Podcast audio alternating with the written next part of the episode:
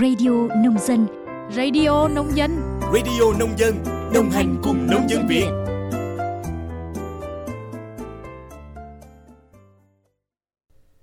Biên tập viên Minh Quân xin kính chào quý vị và các bạn thính giả của Radio Nông Dân. Quý vị và các bạn đang nghe bản tin nhịp sống nông thôn mới. Bản tin hôm nay ngày 30 tháng 1 năm 2024 sẽ có nội dung về sự kiện của Hội Nông dân trên toàn quốc và tình hình hoạt động sản xuất của ngành nông nghiệp.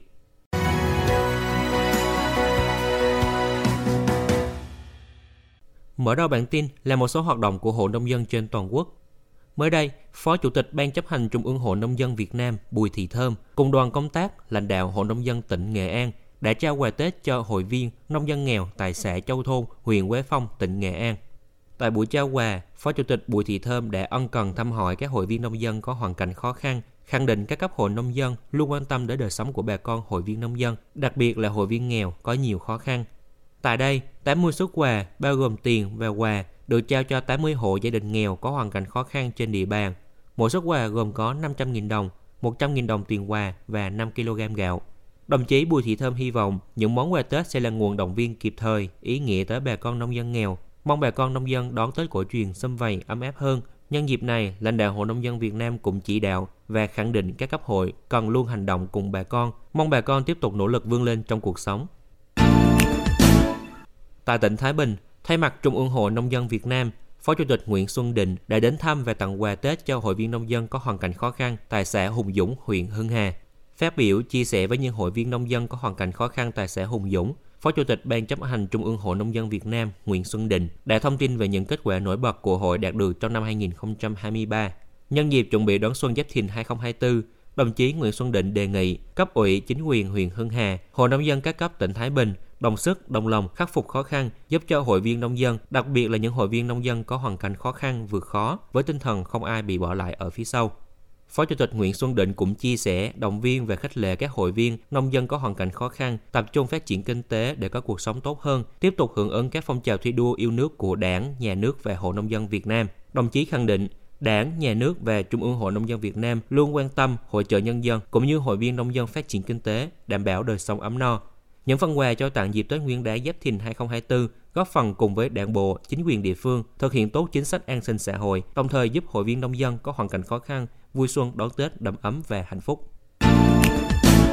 Trong khi đó, tại tỉnh Lai Châu, Ban Thường vụ Hội nông dân tỉnh vừa phối hợp với các cơ quan, đơn vị, các mạnh thường quân tổ chức chương trình xuân gắn kết Tết nông dân năm 2024 tại bản Can Tị 2, xã Me Quai, huyện Sinh Hồ.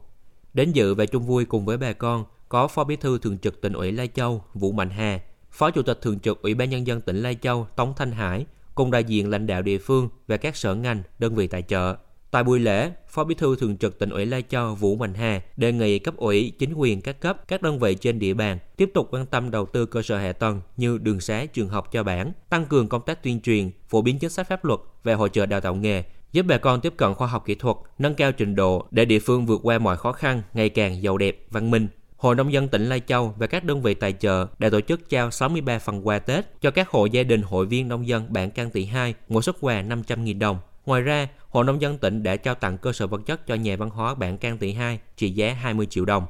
Nhân dịp này, Hội Nông dân xã Mê Quai, huyện Sinh Hồ, tỉnh Lai Châu cũng đã công bố quyết định thành lập Tổ hội Nông dân nghề nghiệp Đan Sông Mây và Tổ hội theo dệt thổ cẩm với 20 thành viên. Chuyển sang một số thông tin nổi bật về nông nghiệp còn thiết trình Thủ tướng phê bình các tỉnh chưa quyết liệt ngăn chặn gia súc gia cầm nhập lậu. Đây là ý kiến của Thứ trưởng Bộ Nông nghiệp và Phát triển Nông thôn Phùng Đức Tiến tại hội nghị về việc ngăn chặn, phát hiện và xử lý buôn bán, vận chuyển trái phép động vật, sản phẩm động vật qua biên giới tại thành phố Hồ Chí Minh.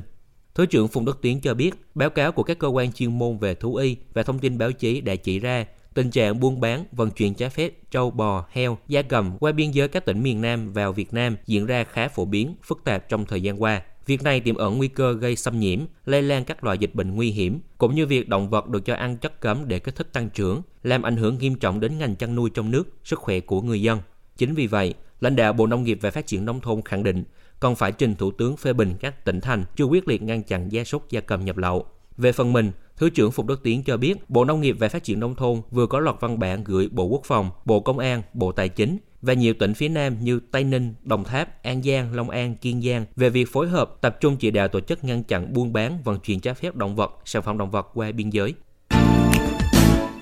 Trung Quốc sẽ tạo cơ chế đặc biệt cho một số hàng nông sản Việt Nam. Theo thông tin từ Cục Chất lượng, Chế biến và Phát triển Thị trường, trong chuyến công tác và làm việc của Thứ trưởng Bộ Nông nghiệp và Phát triển Nông thôn Việt Nam Trần Thanh Nam với lãnh đạo Bộ Nông nghiệp Nông thôn Trung Quốc, hai bên đã thống nhất phối hợp xử lý vướng mắc trong xuất nhập khẩu cá tầm, tôm hùm bông theo cơ chế đặc biệt và sẽ đưa vào nghị định thư giữa hai nước. Trong khi chờ ký nghị định thư, Trung Quốc sẽ xem xét tạo cơ chế đặc biệt để các cơ sở Việt Nam đăng ký xuất khẩu tôm hùm sang nước này. Đồng thời, cơ quan quản lý nước bạn cũng sẽ bỏ lệnh cấm nhập khẩu gia cầm từ Việt Nam. Bên cạnh đó, sắp tới, sứa muối cũng sẽ được đưa vào nghị định thư về xuất khẩu thủy sản khai thác tự nhiên cho Việt Nam. Ngoài ra, Trung Quốc cũng sẵn sàng xử lý hồ sơ kỹ thuật bổ sung từ phía Việt Nam để mở cửa cho trái bơ nhập khẩu.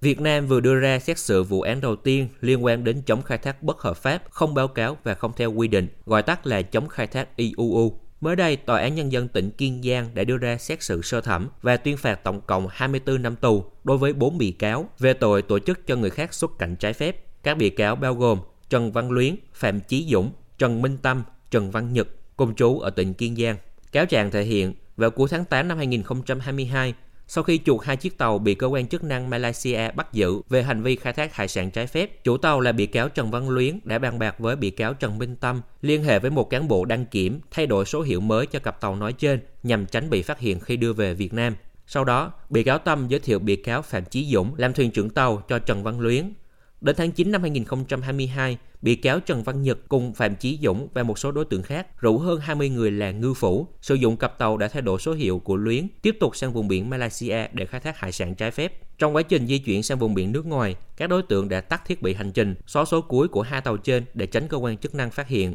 Sau khi khai thác trái phép, Tháng 10 năm 2022, Dũng điều khiển cặp tàu di chuyển về tỉnh Cà Mau để bán cá thì bị lực lượng vùng cảnh sát biển vùng 4 kiểm tra xử phạt hành chính số tiền 27,9 triệu đồng do thiếu giấy phép khai thác thủy sản, thiếu phao cứu hộ, thiếu thuyền trưởng. Sau khi nộp phạt, Dũng tiếp tục điều khiển phương tiện về cảng sông Đốc, tỉnh Cà Mau bán hải sản được khoảng 1,7 tỷ đồng. Sau đó, Dũng tiếp tục đưa hai tàu nói trên chạy qua vùng biển nước ngoài khai thác hải sản trái phép thì bị lực lượng hải quân Indonesia phát hiện bắt giữ. Đến tháng 4 2023, Dũng được thả về Việt Nam.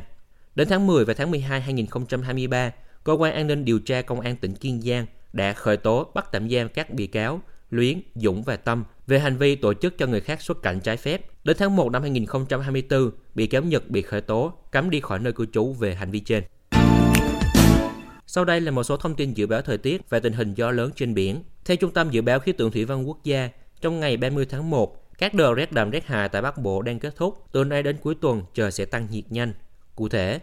phía Tây Bắc Bộ nhiều mây, mưa vài nơi, sáng sớm sương mù, trưa chiều giảm mây, hửng nắng. Trời rét, có nơi rét đậm, nhiệt độ thấp nhất từ 10 đến 14 độ C, cao nhất từ 18 đến 21 độ C.